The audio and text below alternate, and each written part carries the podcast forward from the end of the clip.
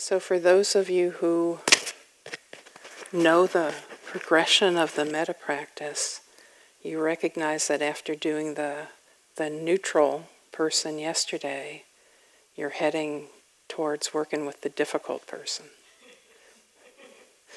So maybe that's why we have partial attendance here. um, so I w- would like to guide you into that and actually do most of my talking at the front end of this so you'll have time to actually do the do the practice for the remainder period of time. And I want to highlight a couple different things to you. Um, one has to do with uh, picking the difficult person, picking the difficult person, which is totally up to you. But there are uh, some wisdom pieces there in terms of who you're going to pick, because you're going to be uh, with them for a fair amount of time. So, a first thing to do is to assess what your heart mind is like right now. So, right now, how steady, grounded, and stable do you feel? So, I won't ask you for a bar graph or anything, but you know, just like how do you how do you feel? Are you pretty uh, equanimous right now, or are you dealing with a lot of hindrances, or maybe you're somewhere in the middle? Because it makes a difference in terms of how you would proceed now with the practice. Because if you're working with a difficult person, you want to pick somebody who is within your current range, right? Meaning someone where you could can hold mindfulness, where you can, you know, keep some centeredness, where you won't be, for instance, instantly flooded by lots of difficulty. So that would not be a person for you to pick.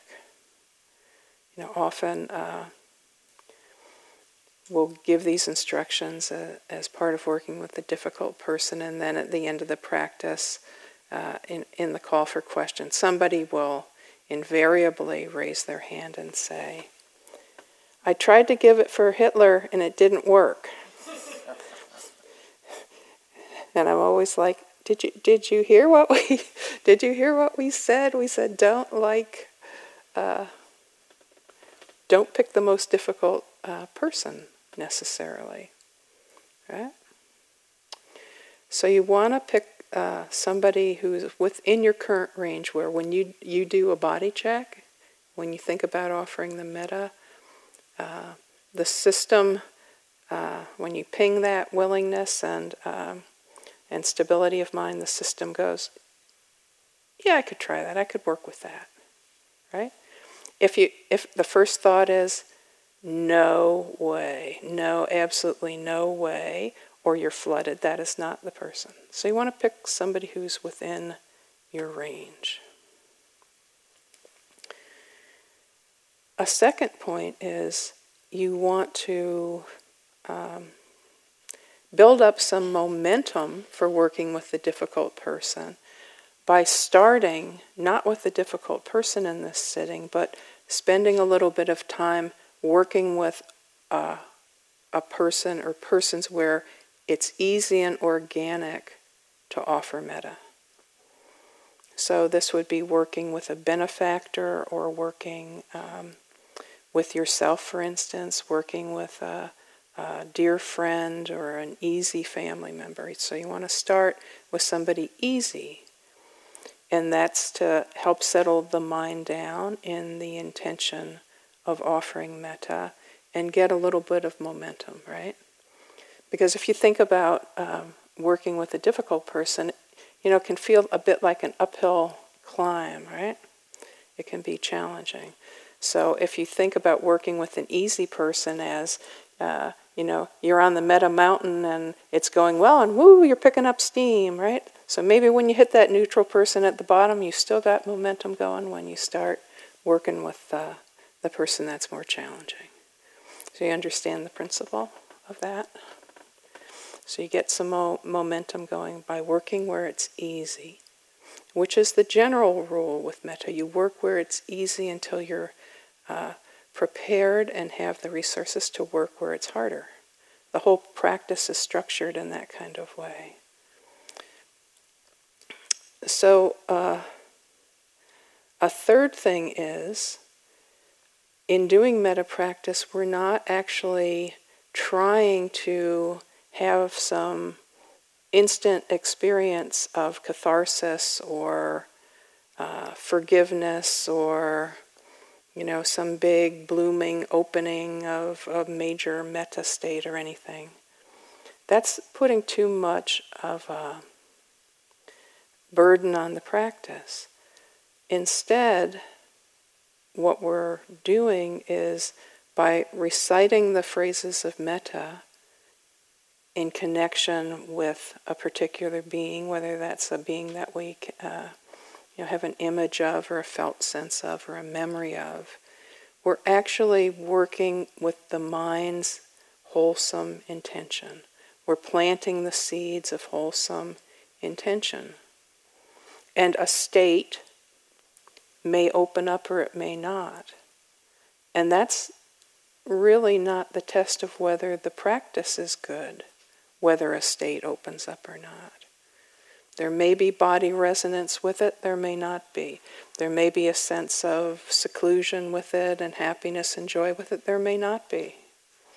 It's still good practice if you can recite the phrases with an appreciation of their intention. Um, and just keep chugging along with that. It's all good practice. So, uh, these other things like states opening up or forgiveness arising in the mind or concentration experiences or, uh, you know, complete reframing of your experience with somebody else, if these things happen, what a lovely bonus, right? Bonus. But that's, that's, not, uh, that's not the measure of whether the practice is good or the practice is working.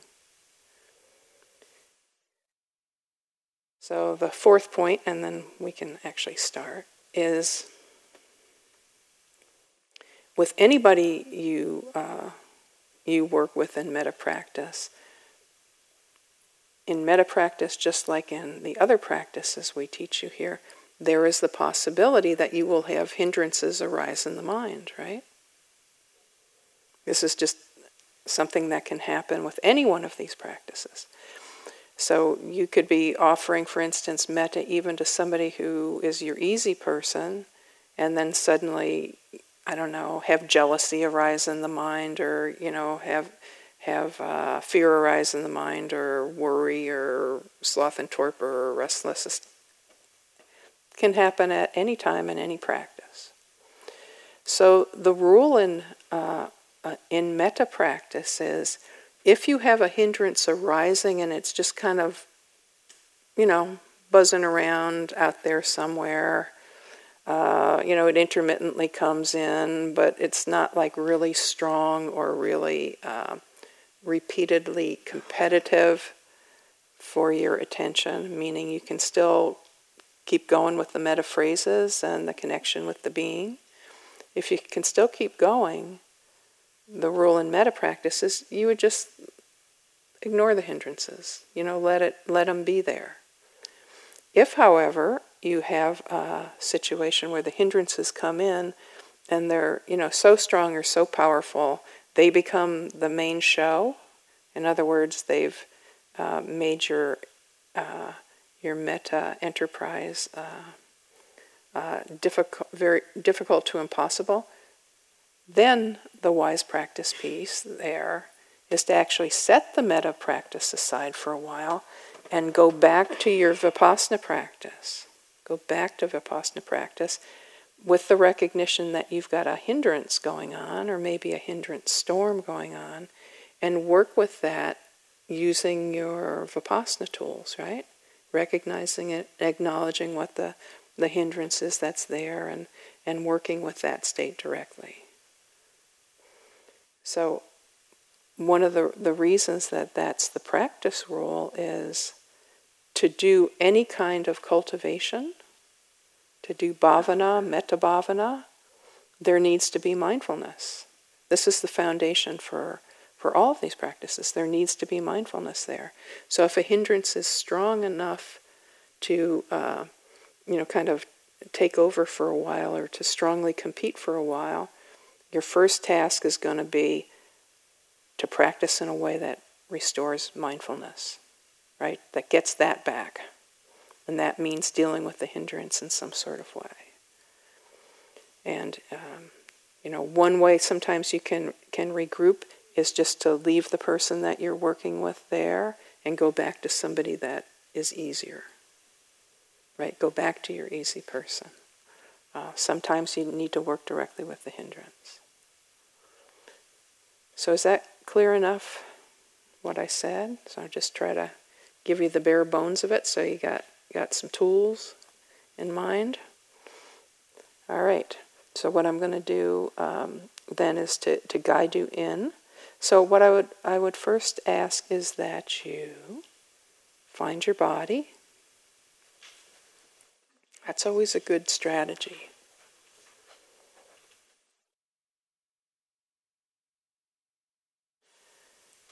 So, finding the body.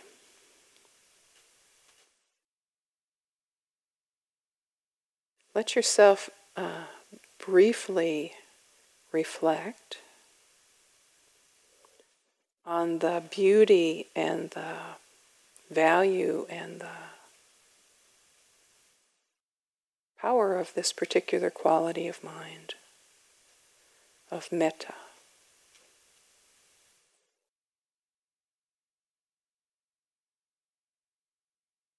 and what it feels like when it's present in our minds.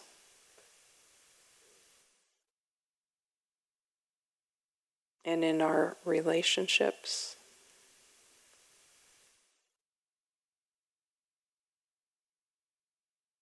And in our communities.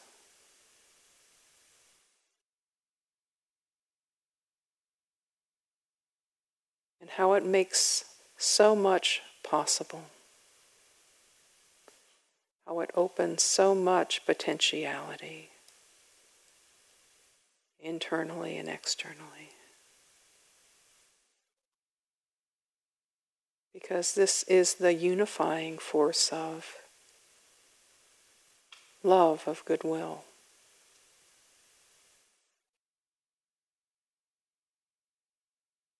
This is the antidote to ill will.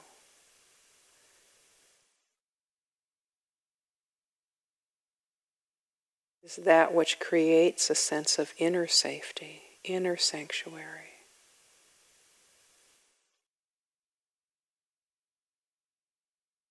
A mind that can transform.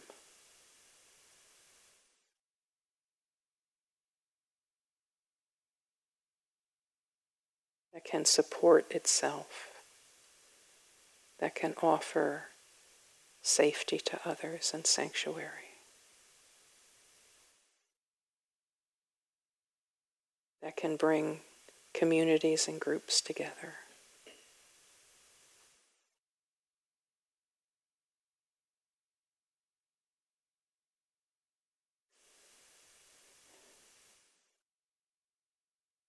And now, with an appreciation of the value of that quality, let yourself consider the value of having a mind that is not driven or forced into ill will or resentment.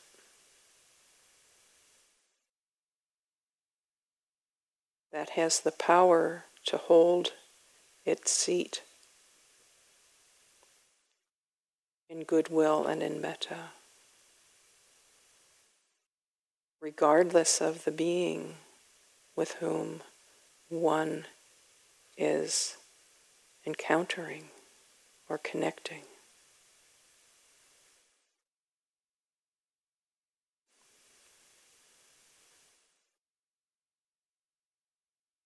Imagine developing the mind to the point where this is more and more often the state.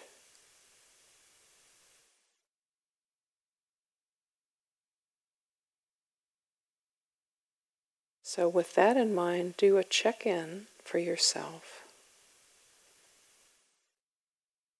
about who, if anyone, you would like to pick as your difficult person.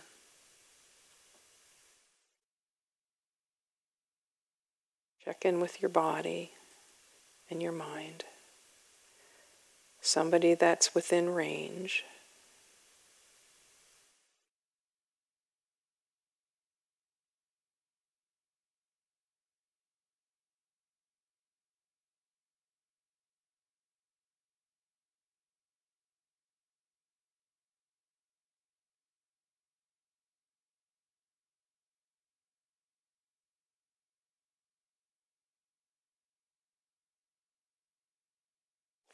And now that you have a person, or you've decided, mm, not this afternoon,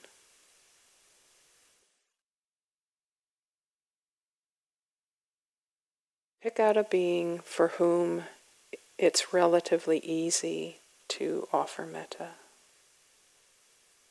Some being to whom your mind has uh, either willingness or at least little objection. Could be your kitty.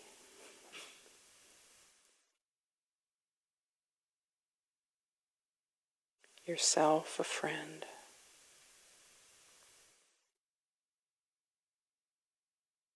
And begin to offer them the phrases of goodwill.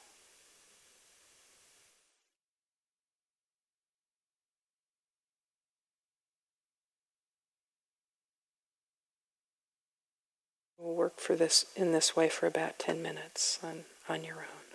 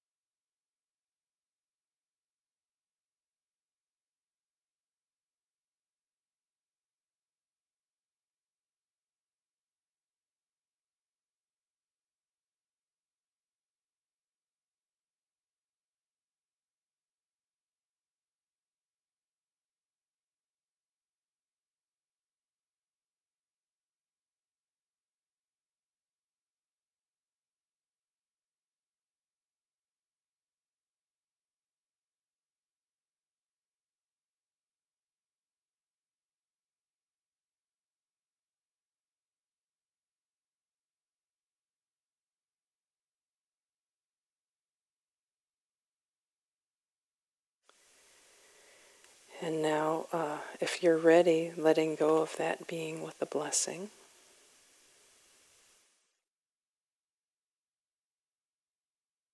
Allow yourself to bring forward uh, the being that you've picked to be your stand in for difficult people. This uh, personification of this category.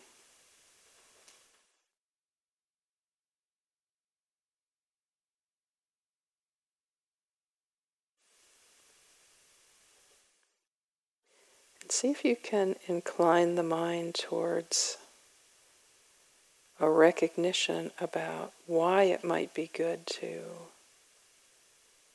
be able to hold this intention of goodwill towards this one too.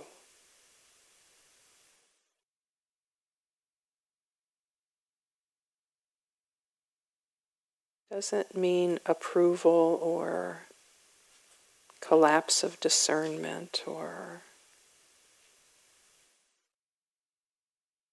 doesn't even necessarily mean you'll have any kind of contact or relationship with them.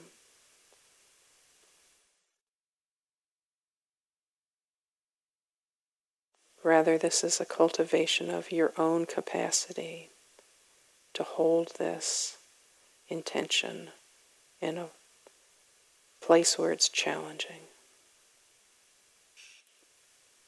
So, this is developmental for you. This is about you letting go of suffering.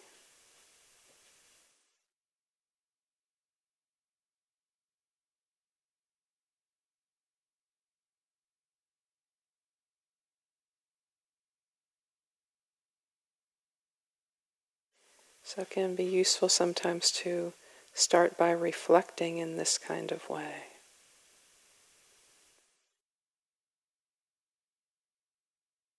Just as I wish to be happy, so do all beings wish to be happy.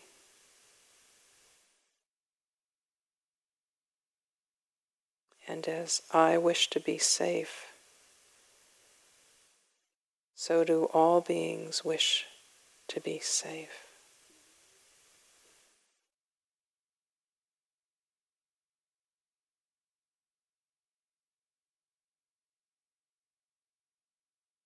As I wish to be well, so do all beings wish to be well.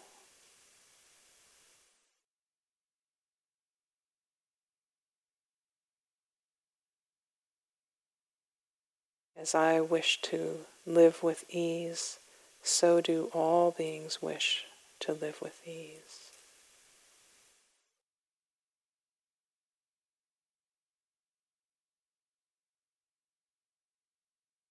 And then finding some way to connect with this difficult being.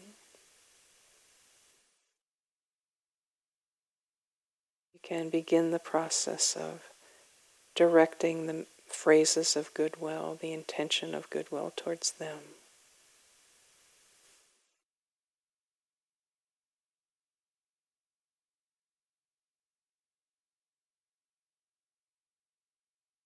May you too be happy.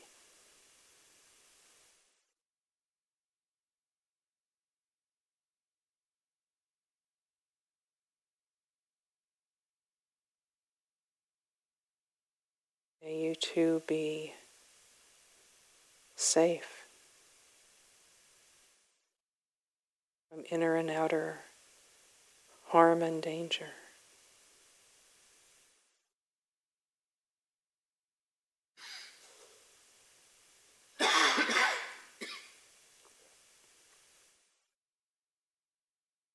May you too be well.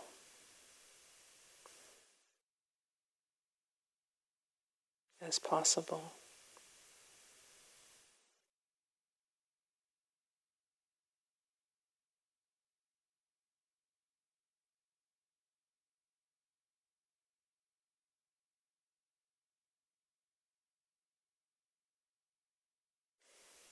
May you too live with ease of well being.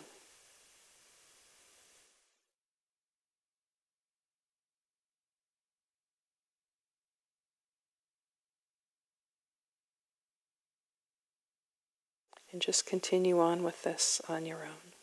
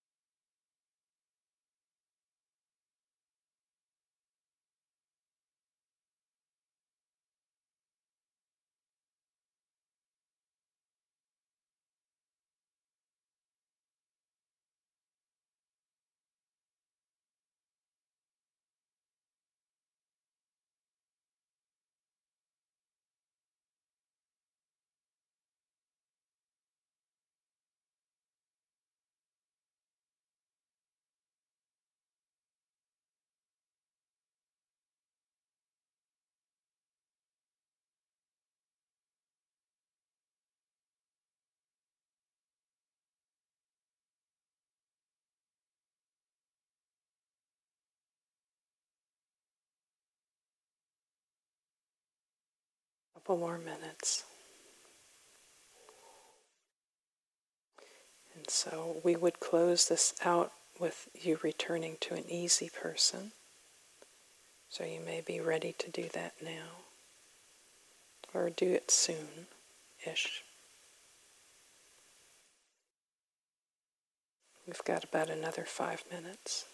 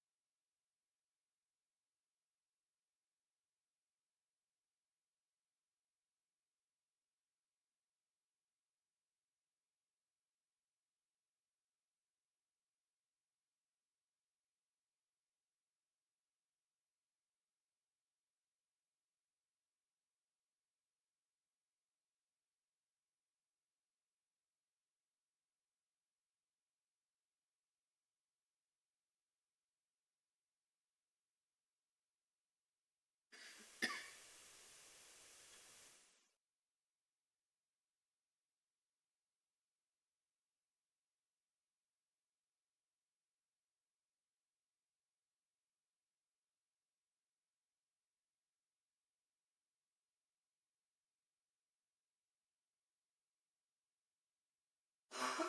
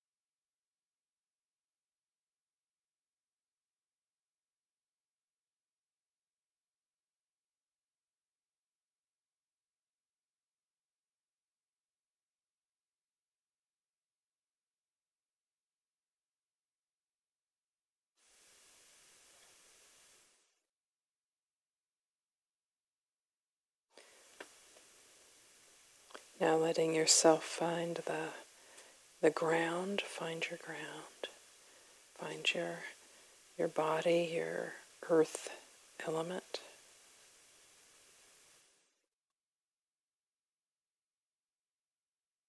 Giving your weight to the earth, earth on earth.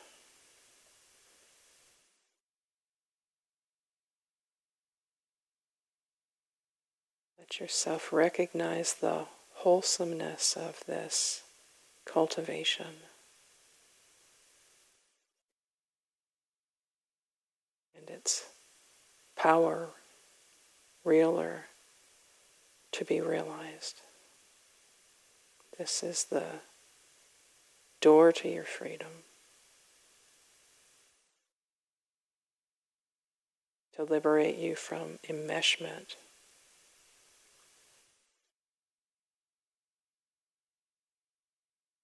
With that which has caused suffering.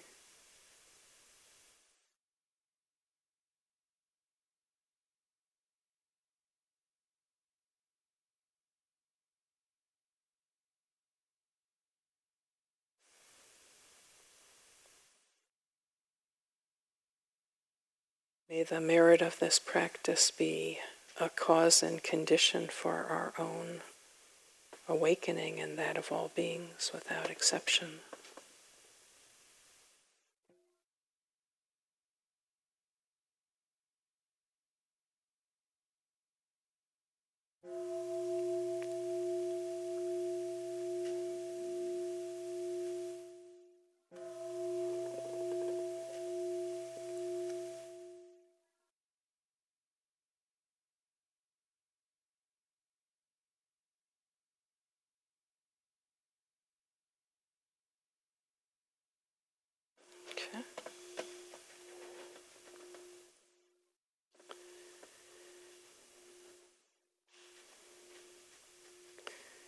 So um, I think I'll uh, offer an opportunity for questions, but uh, I know a lot of people probably uh, are ready to leave or would prefer to leave.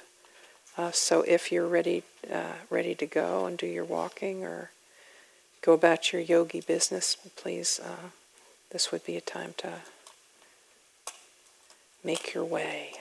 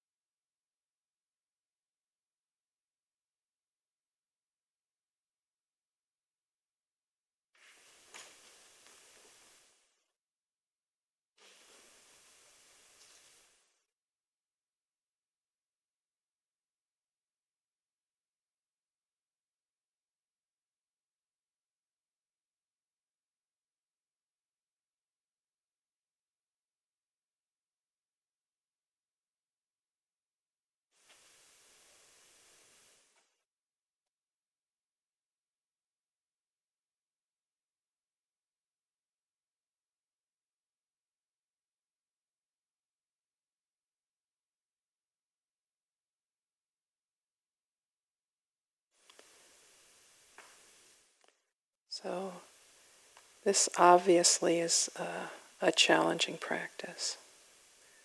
Sometimes more than others, and sometimes some beings a lot more than others. And you know, so it's really important to approach it with wisdom, wisdom in the mind. And does anybody have any particular questions about this practice? Yeah.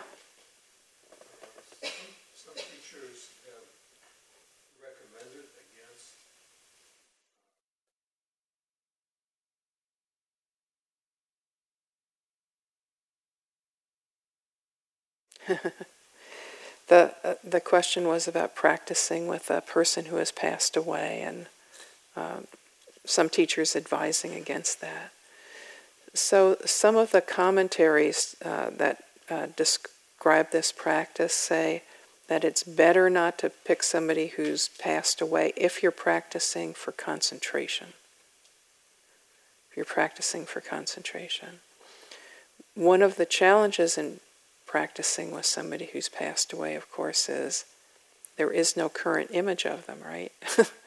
I mean, there might be a memory or, or something or some felt sense of them, but however they were uh, when they became the difficult person, they're not actually in that form anymore except internally. But having said that, you know, my feeling is, you know, a lot of times the difficult person could could very well be somebody who has uh, passed away, and it's our memory uh, of them uh, that keeps them alive. And so, in that kind of sense, uh, working with the the memory of a particular difficult person, if our um, emotional and intentional response to even a thought of that person is, you know, uh, agitation, ill will, uh, fear, anxiety, um, all the rest of that could be skillful because, as I was saying earlier, this is really about us. you know, yeah.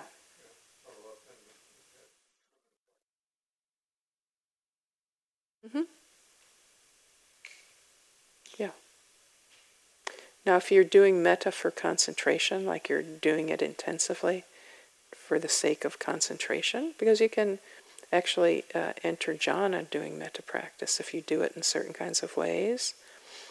One of the, the basic principles of jhana, jhana kind of practice is you don't change things up very much. You just like keep the phrases the same. You know, you're you're you, you're not switching people around arbitrarily uh, or anything. There's a sequence, a very definite sequence and guidance about how to pick people, when to add new categories of people, you know, how to keep your phrases steady and all the rest of that. But that that's kind of a, a particular way of practicing metta. Yes. Do you have advice about how to intensify the practice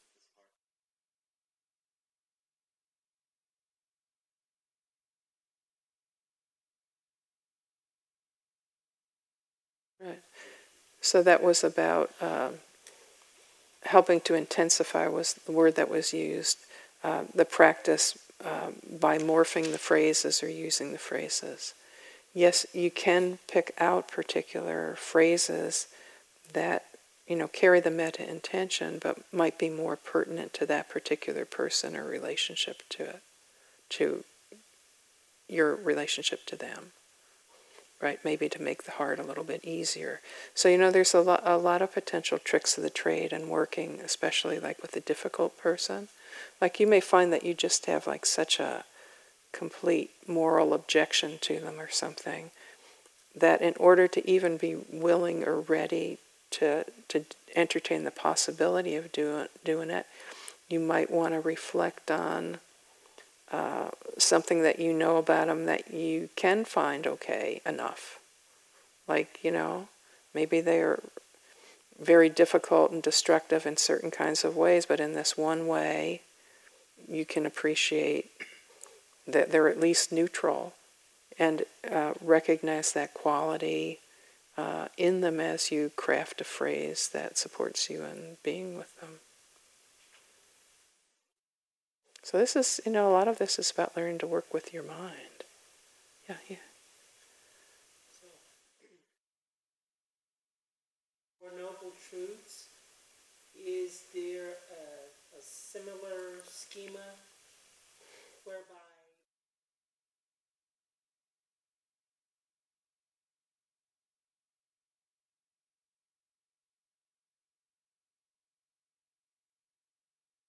exactly psychoanalyzing, but coming to understand why they affect us.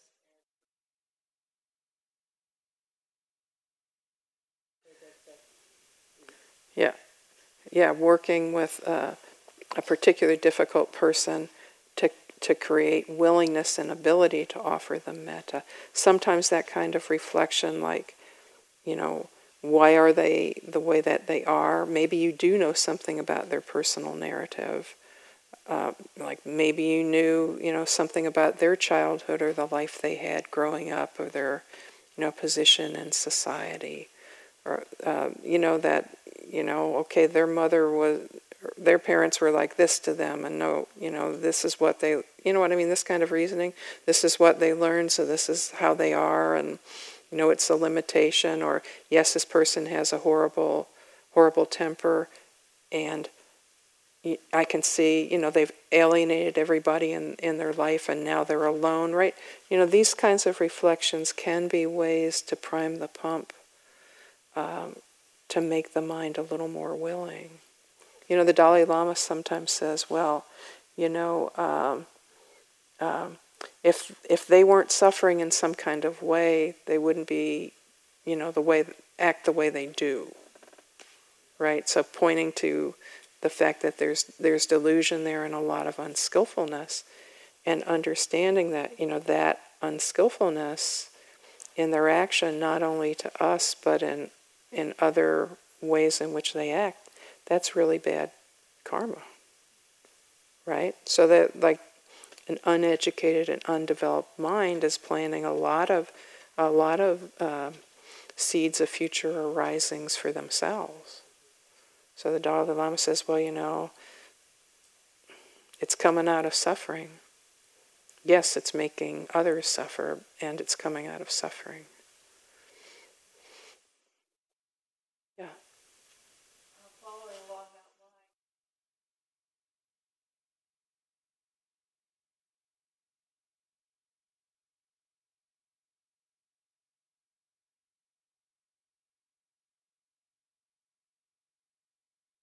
Mhm. The, the loving kindness seems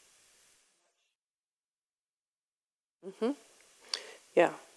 So compassion sometimes it kind of morphs into compassion, or you find the phrases are taking a, a karuna bent to them, or at least the felt sense. Or sometimes you could set metta aside and do compassion.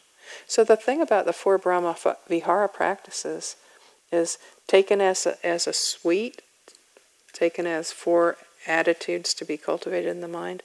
That covers every human situation, right?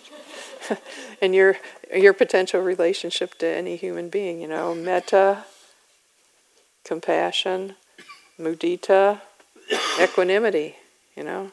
Equanimity is there. Well, you know, they are the way they are.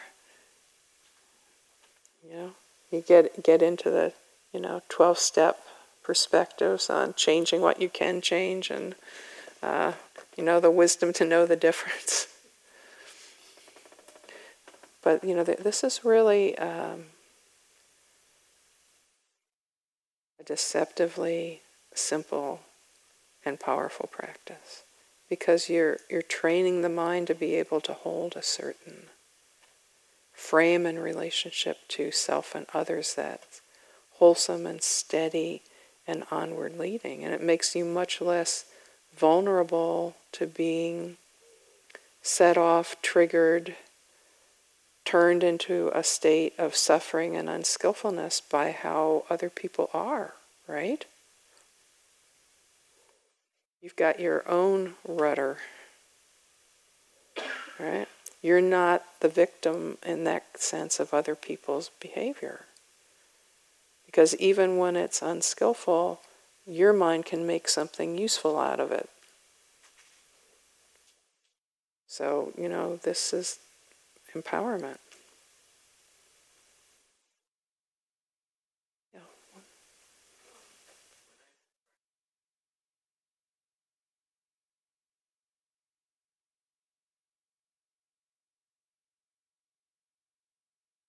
Mm-hmm.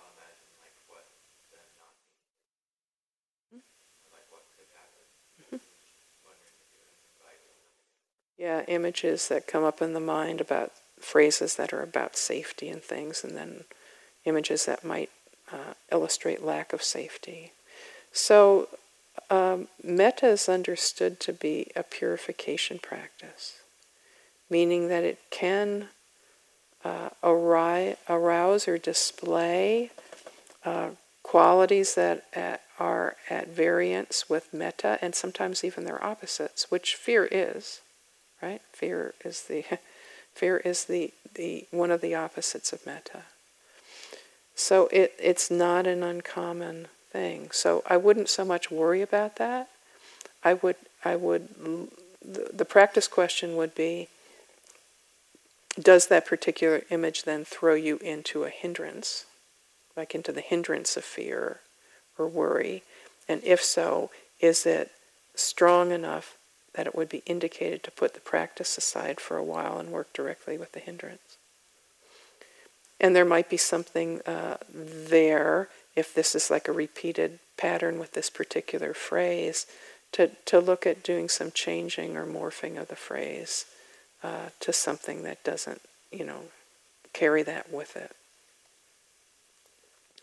So this is all, you know, part of the art of practice. Huh? It's part of the, the, beautiful depth of the Dharma and learning how to work directly with your own heart and mind. Yeah, last call. Fair warning.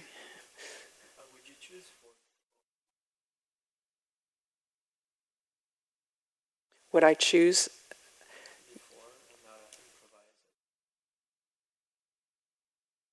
Yeah. Well, this is uh, when do you stay steady with the selected phrases and when do you kind of like get into free form? Either either way is can be useful at different times. The constancy of the phrases, if you look at it, you know, using the same ones uh, most of the time or pretty much all of the time, has the advantage in that it helps that to sink into the mind more deeply. So if you look at part of what you're doing here is establishing neural pathways, then you can see that there are certain benefits of repetition of things, right? Repetition of things to support the the wiring up of this pathway to metta as an attitude of mind and also as a state. The value of you know creative improvisation is that sometimes it can bring some interest and some some particular aliveness to it, or it can fi- provide uh, creative ways around some internal obstacles that might arise on the cushion when you're working with particular people or particular situations. So to just take an example of that, you know, one of the classic phrases is, is you know, may you be healthy. Well, you know, if you have have somebody who you know has, you know, is got lots and lots of health problems and they're not going to get any better, you know, your mind could just have like a common sense objection to that. Well, what do you mean, may you be healthy? You know, it's like, you know, you're in a wheelchair and you, I don't know, have some condition and you're probably going to pass away in, you know, three months. I mean, it just doesn't seem like it fits. And that kind of circumstance, the phrase might be more like, um, may you be as well as possible, or may you have the help and support that you need, right? It recognizes the, the circumstances of the being. Okay, well, good on you all for taking your evolution into your own hands. So, carry on.